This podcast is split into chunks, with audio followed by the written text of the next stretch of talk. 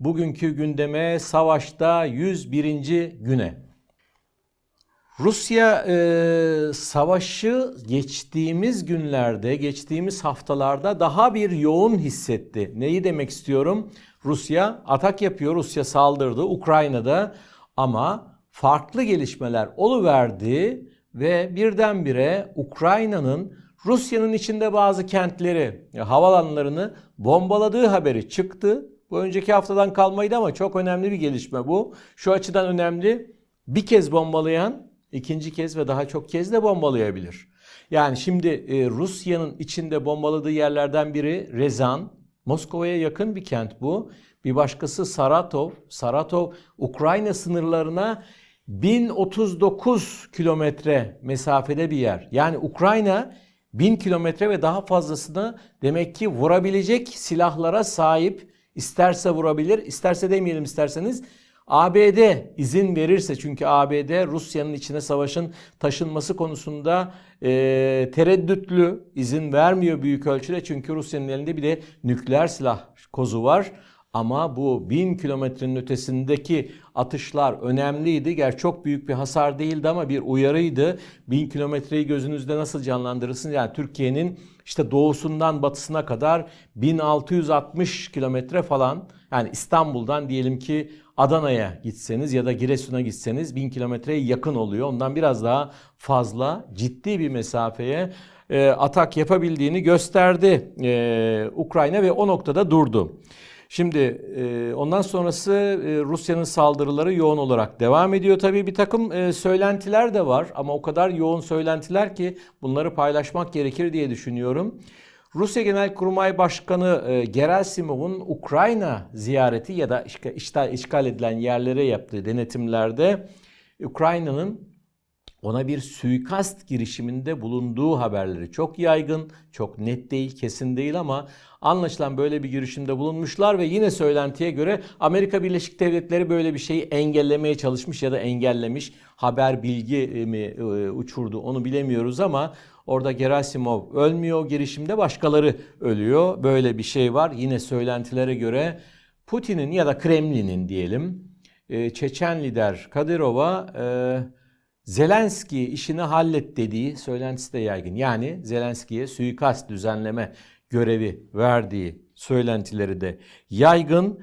Ee, şu anda gelişmeler birkaç cephede sürüyor. Özellikle Bahmut'ta. Bahmut bu Donetsk bölgesinde bir kent. Küçük bir kent dediğim gibi 70 binlik falan bir kent ama aşağı yukarı boşaldı. Orada e, çoğu tek başına yaşayan ya da e, başka yerlere taşınma e, gücü olmayan hiçbir şekilde yaşlılardan oluşan bir nüfus ve askerler var. İki tarafında askerleri ve e, korkunç bir savaş ve o bölgeye gitti Zelenski ABD'ye gidişinin öncesinde orayı denetime gitti ve orada askerlerine e, bazı üstün e, görev yapan veya başarı kazanan askerlere madalyalar verdi. E, fotoğrafta da görüyorsunuz. Zelenski bunu yapar da e, Putin durur mu? Putin de Rusya'da düzenlenen bir törende benzeri bir şey yaptı.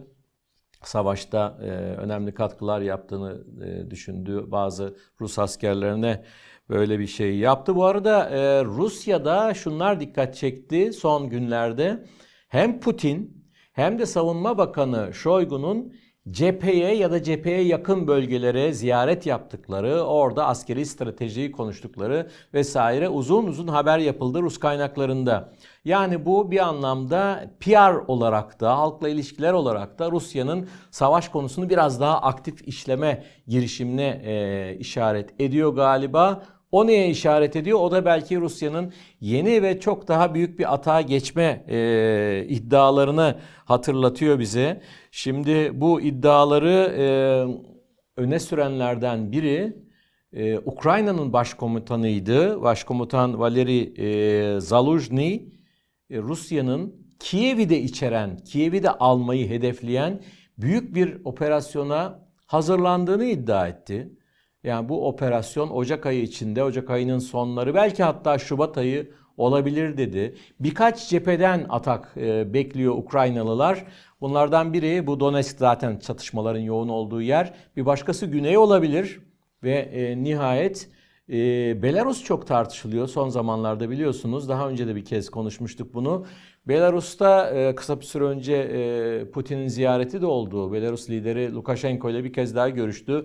Nelere ikna etti, neler görüştüler tam olarak açıklanmadı bilemiyoruz ama Belarus'un da savaşa katılma ihtimali var. En azından Ukraynalılar bunu dillendiriyorlar. E, yeni bir cephe o noktada açılabilir. Şimdi e, Zaluzhny'nin Ukrayna Başkomutanı'nın açıklamasında açıklama aslında şey bu söyleşi Ekonomist dergisine verdiği söyleşi. İlginç bazı başka şeyler de vardı. E, askeri e, ama çok önemli bazı bilgiler, yorumlar vardı. Dedi ki en önemli benim dikkatimi çeken, çeken şeylerden biri Rusya durmadan füze yağdırıyor Ukrayna'ya ve biz hava savunma, elimizdeki hava savunma güçleriyle bu füzelerin %76'sını durdurabiliyoruz, imha edebiliyoruz havada. Bu gerçekten askeri olarak ciddi bir başarı sayılabilir. Sayılabilir ama hemen orada basit bir aritmetik yapalım. Eğer 100 füzeden 76'sı durdurulabiliyorsa 24 füze Ukrayna'ya isabet ediyor demektir. Bu da az değil. Bu da korkunç yıkımlara yol açabiliyor. İşte elektrik hattı gibi zaman zaman askeri, zaman zaman e, sivil bölgelere.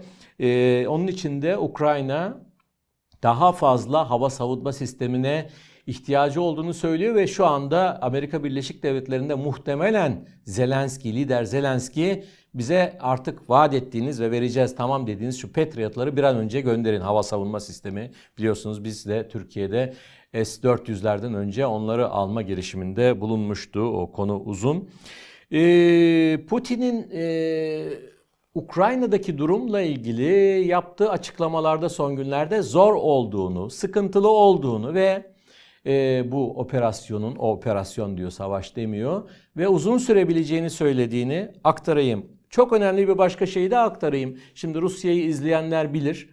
E, Putin geleneksel olarak her yıl aşağı yukarı bugünlerde yılın sonuna doğru veya Aralık ayının ikinci yarısı çok büyük bir basın toplantısı yapıp yılı değerlendiriyordu. Bir de bu ulusal sesleniş konuşmasıydı. Sesleniyor, soruları cevaplıyor. Hatta garip bir şekilde Rusya medyası işte geçen sene 4 saatti, bu sene 4 saat 10 dakika oldu bilmem ne kadar vesaire rekor kırdı falan gibi şeyler. Şimdi neden yapmıyor? Bu toplantıyı neden Putin e, bu yıl düzenlemiyor konusunda da e, Kremlin'den yapılan açıklamalar çok yetersiz. Onun için yorumlar çok geliyor. Yorumlardan bir tanesi ne yapsın, ne söylesin ki Ukrayna'da e, amaçlarının bu kadar gerisindeyken diyorlar.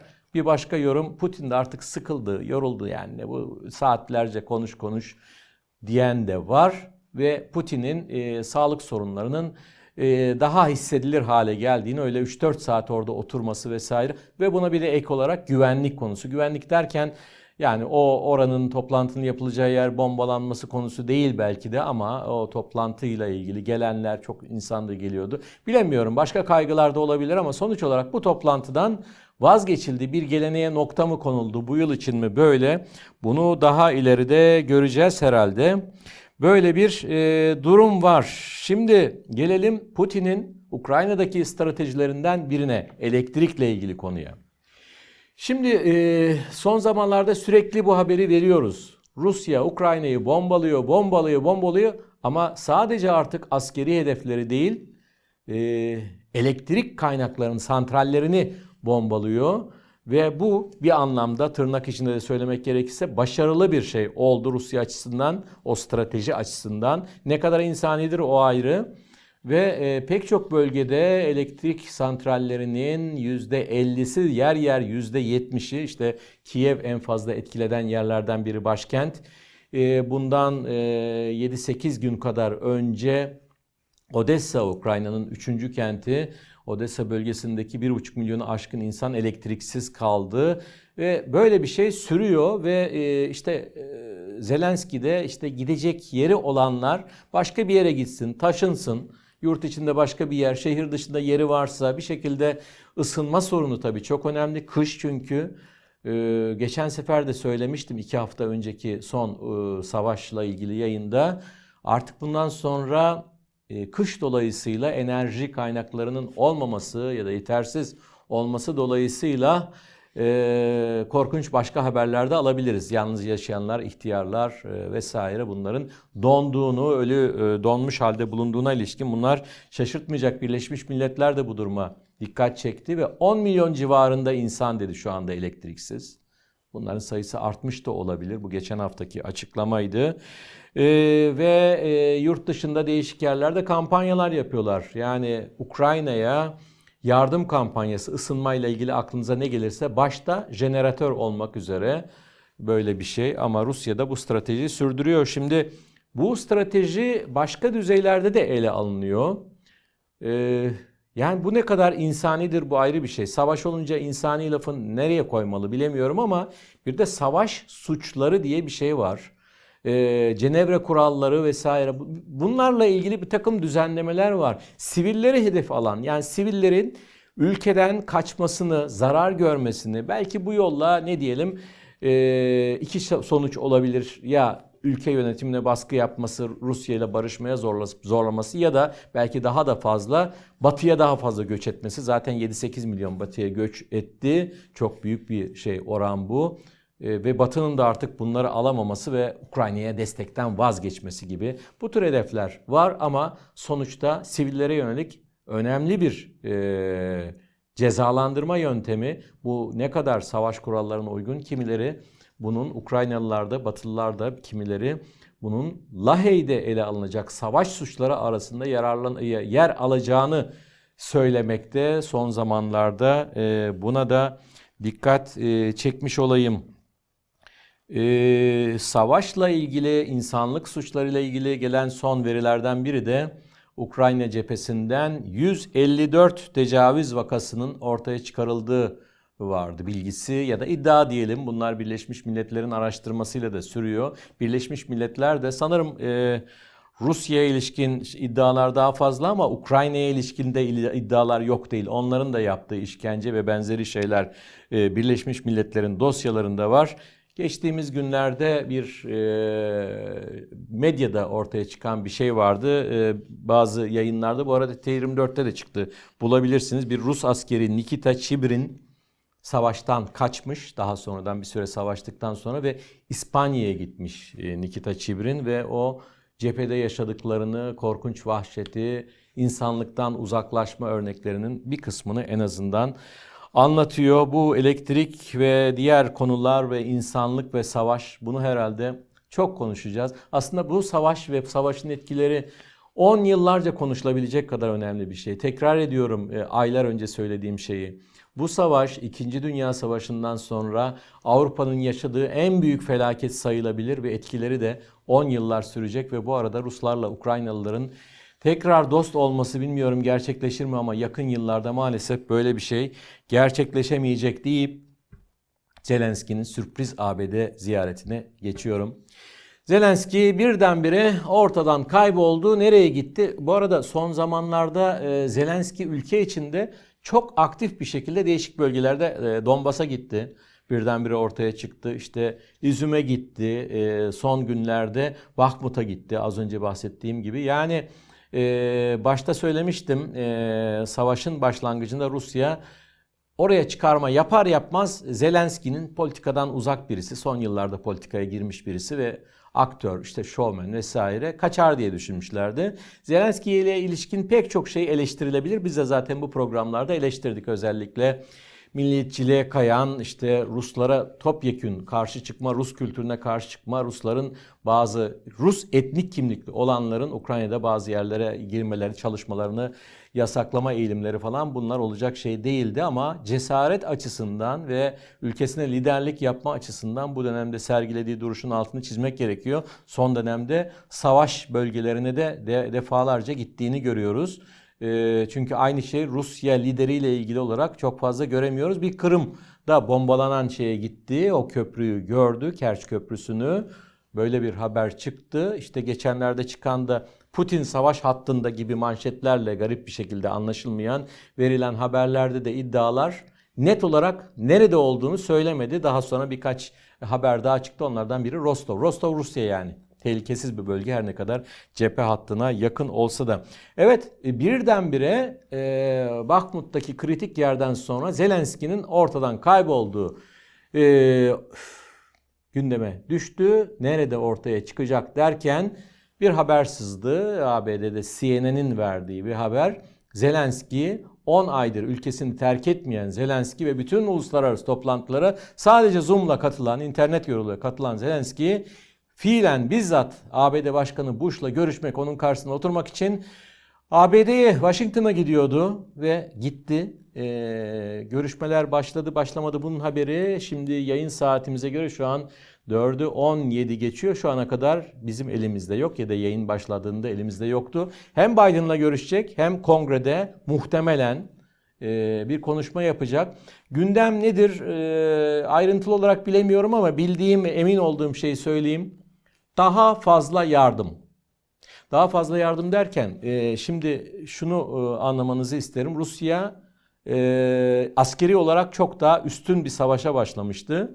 Ukraynalı ordusunun direnci, iradesi, diren, direnişi vesaire bunlar çok önemli faktörler ama batıdan aldığı silahlar, askeri yardım, taktik yardım hatta eğitim yardım vesaire bunlar da çok önemli. Ve burada da bir numara açık ara, bir numara ABD. Ne demek bir numara onu söyleyeyim. Şimdi bu görüşmelerde muhtemelen ABD'nin 1,5 milyar dolar ile 2 milyar dolar arası pek çok kaynakta 1.8 diye geçiyor. Her neyse bu tür bir yardımı da kesin onaylayacağı söyleniyor ama esas olarak önümüzdeki yıl yani kısa süre sonra başlayacak 2023 yıl içinde ABD'nin Ukrayna'ya e, askeri bütçe olarak 23 milyar, 23,5 milyar yardım ayırdığını biliyoruz. Bu diğer yardımlarla eğitimdir, başka lojistik hizmetler vesaire 40 milyar doları aşıyor. Çok büyük bir yardım. Şimdi Zelenski'nin oraya gitmesiyle bu yardım çoğalır mı bilmiyoruz ama Zelenski'nin en çok istediği şey, şeylerden biri demin sözünü ettiğimiz uzun e, menzilli füzelere karşı savunma yani Patriotlar ve başka şeyler orada da sorun tabi Patriotları verir ama onların kullanımı için e, uzmanların eğitimi falan genelde birkaç ay alıyor askeri uzman olmamama rağmen bildiğim okuduğum şeylerden biri. Amerikalılar kendileri gelemez. Bu tür bir eğitime eskiden başladığını bilmiyoruz. Yani bu da bir zaman alabilir ama bir de ayrıca füze. Rusya'yı vurmak için füze isteyecek muhtemelen. Zelenski bu istediğini alacak mı, almayacak mı? Bunun yorumunu yapmak gerçekten zor. Evet şimdi gelecek yıl dedik Amerika Birleşik Devletleri'nden 40 küsür milyar dolar gidecek. ABD ile AB'yi Avrupa Birliği'ni kıyaslamanız için AB'nin e, vereceği yardımı da söyleyeyim. Gelecek yıl için ayırdığı para şu anda 18 milyar euro. Arada böyle bir fark var. iki kat gibi. E, bu arada e, Fransa'nın öncülüğünde bir kampanya yapıldı. Gerek bu e, elektrik gerek başka konularda falan para toplandı.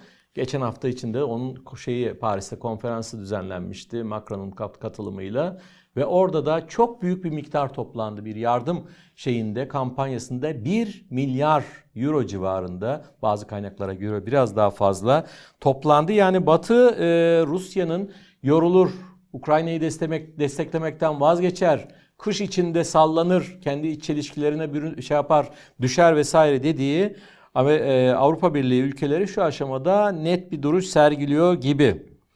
E, bu arada daha önceki yayınlarda söylediğimiz tabii petrol ve e, gaz konusunda artık Rusya'ya da alışverişi kesme aşamasındalar. 5 Aralık'ta petrol ambargosu başladı.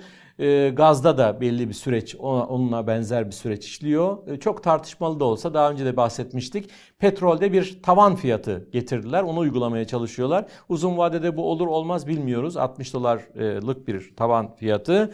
E, şimdi geçtiğimiz günlerde de e, doğalgazla ilgili böyle bir şey getirdiler.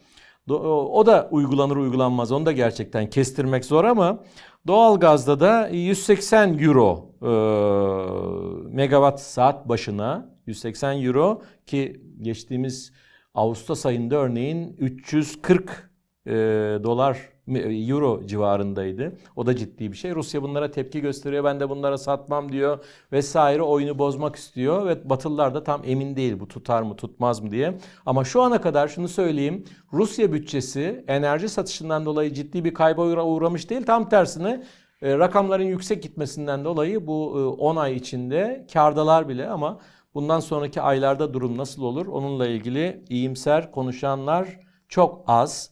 E, yeni yılda, e, yeni yılın ilk aylarında e, Rusya bütçesi bunları hissedecek. Rusya ekonomisi yüzde e, üç, üç buçuk gibi e, küçülecek görünüyor. E, bu çok da büyük bir düşme değil aslında. Düşme tabii önemli bir düşme ama çok da büyük bir düşme değil. Evet bu arada AB demişken AB'nin Türkiye'yi uyardığını da söyleyeyim. Rusya ile çok fazla iç içesiniz, çok fazla işbirliği yapıyorsunuz diye öyle bir şey de var. Geçtiğimiz haftanın gündemlerinden biri. Bu arada şunu da küçük bir not olarak söyleyip geçeyim. E, Time dergisi Zelenski'yi yılın e, lideri ilan etti. E, Kadirov'un o suikast yapacağı söylenen Zelenski'yi ve şu an ABD'de olan Zelenski'yi bu arada e, çok yeni bir haberde Economist dergisinin e, yılın ülkesi şeyi açıklandı. Orada da Ukrayna yılın ülkesi. Böylesine moral faktörler de var. E, NATO Genel Sekreterinin açıklaması üzerinde ayrıca durmak istiyorum. Şimdi NATO yani Rusya'nın askeri anlamda en büyük karşıtı ve başında ABD'nin çektiği NATO geçtiğimiz günlerde yine toplantılar gerçekleşti. O toplantılardan birinde özellikle size aktarmak istediğim, geçen hafta aktarmak istiyordum ama işte e, iç politika e, ile değiştirdik yayını.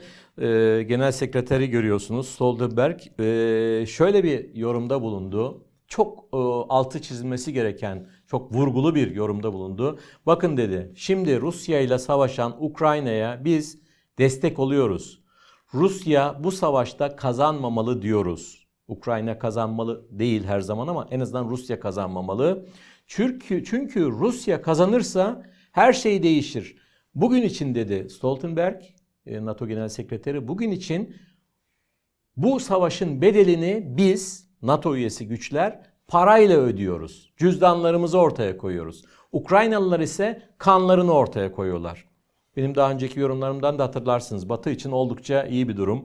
Rusya'yı yıpratmak için Ukraynalıların hayatlarını kullanıyor. Kendi elini cebine atıyor sadece. Bunu Stoltenberg de farklı bir açıdan ortaya koydu ve şunu ekledi. Eğer bu destekten vazgeçersek, eğer e, biz destekten vazgeçtiğimiz ya da desteği azalttığımız için e, Putin üstün gelirse durum değişir. Ukraynalılar değil sadece biz de kanımızla ödemek durumunda kalırız dedi. Bu çok önemli. Ne demek bu?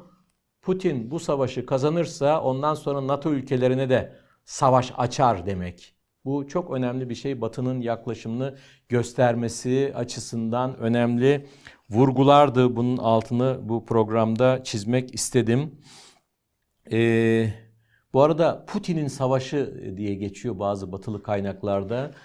E, doğrusunu isterseniz baştan evet Putin'in savaşı e, lafı oturmuştu ama şu anda en azından Rus muhalif kaynaklara bakıyorum böyle pek diyen yok. Çünkü Putin'in savaşıydı evet ama Rusya da bunu benimsedi. Yani bunu söylemek zor.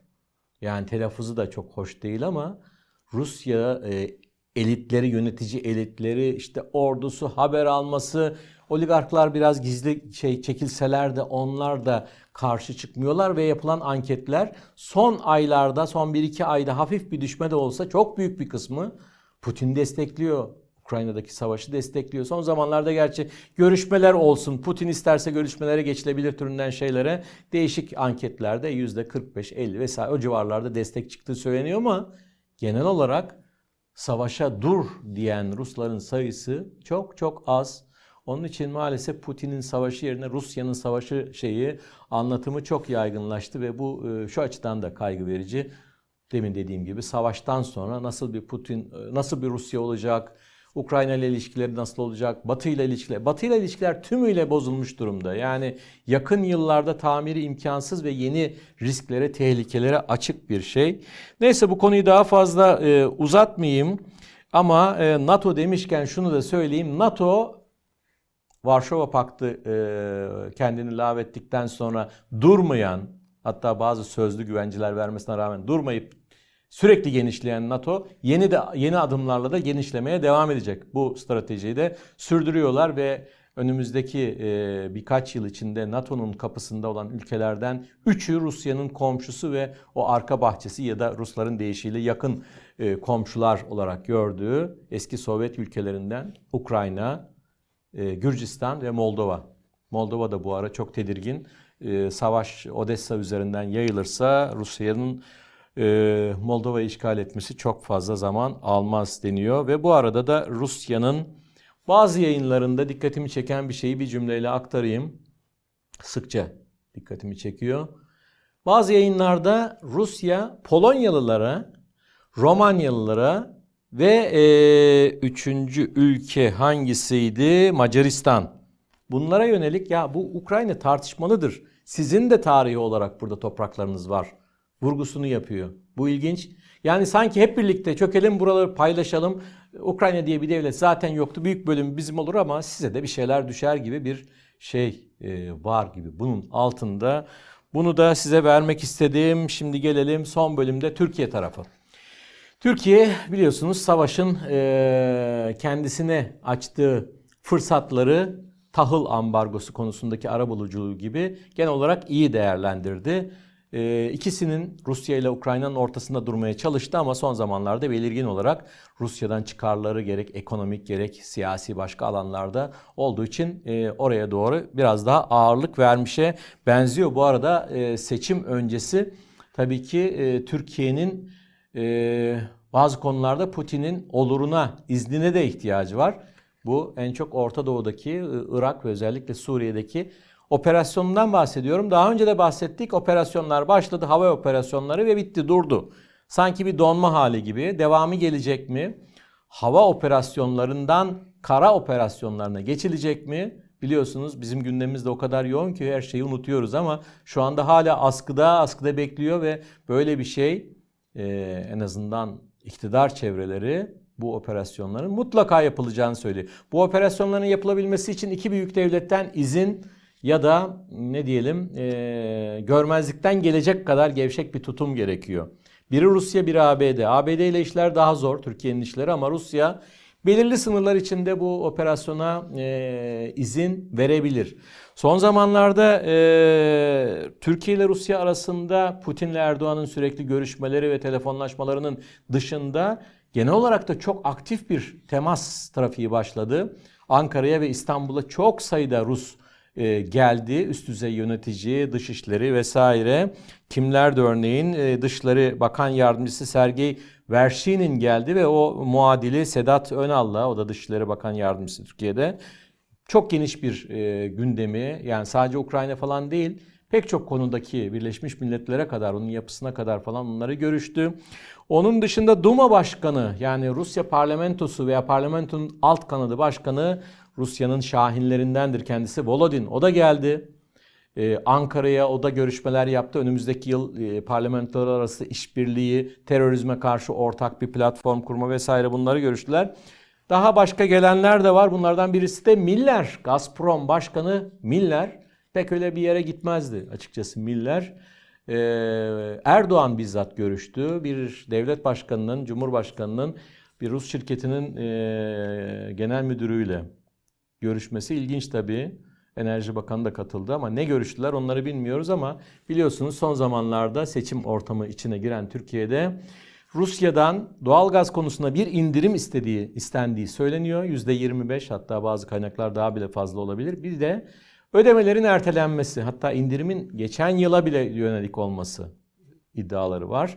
Ee, ve ertelenmesi 2024'te hmm, ödenecek şekilde şu seçim sürecinde iktidarın zorlanmaması talepleri var. Ama Gazprom'un ve Putin'in bu talepleri evet dediğinin bir e, kanıtı yok. Bu arada önemli bazı isimler de Rusya Dışişleri Bakanı'nın önemli yardımcılarından bölgeyle ilgili ve Orta Doğu konusunda özel görevi olan e, Bogdanov, Mikhail Bogdanov'un açıklaması ve e, Suriye özel temsilcisi yine Putin'in, e, Lavrentiev'in, Alexander Lavrentiev'in açıklamaları da var. Son zamanlarda Türkiye'ye tamam iyi ilişkilerimiz var, gelişiyor ama Suriye'de sakın kara harekatı yapmayın mesajları da var. Şimdi bu ortamda nasıl e, bir araya gelinecek bilinmiyor, bilinmiyor. Bu arada Kürtler konusunda da Ruslar Biz e, hallederiz. Yani Kürtlerle sorunu çözmede sadece bizim üzerimizden gidin. E, Amerika'ya sakın ha taviz vermeyin. Zaten Amerika bu Kürtleri e, yüreklendiriyor. Onlara ayrı devlet kurmana dahil pek çok söz veriyor. Ama biz bizim elimizde şöyle bir güç var. E, bölgedeki askeri siyasi gücün dışında biz Kürtleri zaten Esad'la barıştırmaya çalışıyoruz. Siz de e, bu anlamda bütün şeylerinizi, e, adımlarınızı bizimle koordine edin diye Ankara'ya baskı yapıyor. Yine de bir e, seçimlere yakın e, iktidar açısından uygun bir tarihte bir operasyon olabilir. Görüntü de olabilir. Yani sembolik bir şey de olabilir bilemiyorum ama Rusya'nın buna e, kesin kes karşı çıkacağını savunamam. Hatta tam tersi bazı şartlarda izin verebilir. Çünkü Putin-Erdoğan ilişkileri üzerine burada çok fazla konuştuk. Onu tekrar etmeyeyim. E, onun dışında iki ülke arasındaki ilişkilerde pek üzerinde durulmasa da şöyle bir faktör olduğunu da söyleyip artık kapatalım bugünkü programı da. Çok sayıda Rus geliyor Türkiye'ye. Çok sayıda Ukraynalı geliyor Türkiye'ye. Artık bunların sayısıyla ilgili bir veri yok. Yani Ruslar biliyorsunuz bir savaştan hemen sonra, savaşın başlamasından hemen sonra bir kaçtılar. Ruslar Putin'e karşı eleştirel bakan Ruslar kendilerinden özgürlüklerini kaybedeceklerini, kimi işini kaybedeceğinden, IT'ciler falan da çok var aralarında, kaçtılar. Ee, daha sonradan da ondan birkaç ay sonra da seferberlik olmayacak denilen seferberlik oldu ki yeni bir seferberlik de Ocak Şubat'ta olabilecek deniyor. O da ayrı bir konu. Oldu ve onlar da kaçtı. Bunlar yüz binlerce insandan bahsediyoruz. Bazı verilere göre bir buçuk iki milyon falan. Bunların en çok gittiği ülkeler hangileriydi size sayayım. Gürcistan, Kazakistan, Türkiye, Türkiye'de özellikle İstanbul, Antalya ama başka yerler de var. Finlandiya'ya gidenler var, İsrail'e gidenler var. Örneğin Gürcistan ve Kazakistan'da aşağı yukarı gidenlerden geri dönenler falan da oldu ama 100 bin kişinin falan kaldığı söyleniyor. Türkiye ilişkin ne Rus tarafından ne Türk tarafından herhangi bir rakam yok ama sanırım hiç de az değil. Bu önemli bir şey. Ha, savaştan kaçan tabii ki Ukraynalılar da var. Onların çoğu batıya sığındı ama Türkiye'de olan e, yine binlerce belki on binlerce insan da var. Bu Türkiye açısından her şeyin ötesinde bir sosyolojik bir e, realite de. E, biliyorsunuz tarihte bu göçler yaşandı. Türkiye'ye Rusların göçü ilk defa değil. Bir 2010, e, 1917 devriminden sonra Ruslar, o beyaz Ruslar dediğimiz o akın 200 bin kadar Rus gelmişti. Bir kısmı kaldı, bir kısmı batıya devam etti, bir kısmı buraya yerleşti. Kimisi açlıktan başka sorunlardan öldü. Çok kritik şeylerdi. İkinci dalga en azından benim yorumum bu 90'larda e, oldu. Biliyorsunuz 90'larda Sovyetlerin yıkılması, Rusya'nın e, yakın ülkeleri keşfetmesi veya dünyayı keşfetmesinde Türkiye ile bir e, turizm anlamında e, büyük bir tanışma dalgası. iki e, bavul turizmi yani ticaret Laleli ve başka yerlerde o geldi. E, evlilikler oldu. Ortak çocuklar doğdu. Böyle bir 90'lardan gelen bir şey var. Şimdi de bu yeni dalga var. Açıkçası e, ben konuştuğum başka uzmanlarla falan e, bir görüş alıyorum ve Ruslara ve Ukraynalılara göre Türkiye'de bir olumsuz bir şeyin genel olarak olmadığı yani bir Suriyelilere, Afganlara yönelik olduğu gibi olumsuz bir şey olmadığı kanısı hakim. Ama diyerek bir şeyi tabii ki e, kaydetmezsem eleştirirsiniz beni ve haklı olursunuz. Bu e, ekonomik kriz ortamında konut fiyatları ve kiraları bu konuda gelen Rusların, Ukraynalıların bu fiyatları yükselttiği için tepkiler var. İstanbul'da ve özellikle Antalya'da tepkiler var. Yani bu konu oldukça geniş ama böyle e, özetleyerek ama bir şey unuttuğum bir şey ekleyeyim. E, önemli bir şey bizim basınımızda çıkan bazı yorumlarda, bazı meslektaşlarımızda da gördüğüm, bana göre yanlış olan bir yaklaşımı düzeltmeye çalışıp öyle bitireyim diyeyim. E, Rusların özellikle de Putin'in Esad'la mutlaka barışın. Bu e, size Erdoğan tarafına söylüyor bunu. Bu size benim yardımcı olmam ya da işbirliğini güçlendirmede benim şartımdır dediği öne sürüyor, sürülüyor ve Putin'in böyle bir şartla gittiği, Erdoğan'ı Esad'la barışmaya ittiği söyleniyor. Burada birazcık e, mantık hatası ve yanlışlık olduğunu düşünüyorum. Putin yıllardan beri bunu söylüyor. Yıllardan beri Esad'la barışın diyor.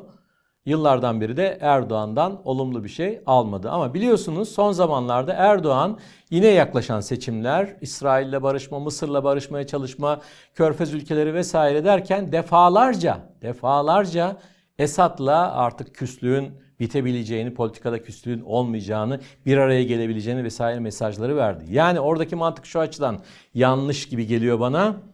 Putin değil bu aşamada Erdoğan daha çok istiyor Esad'la barışmayı.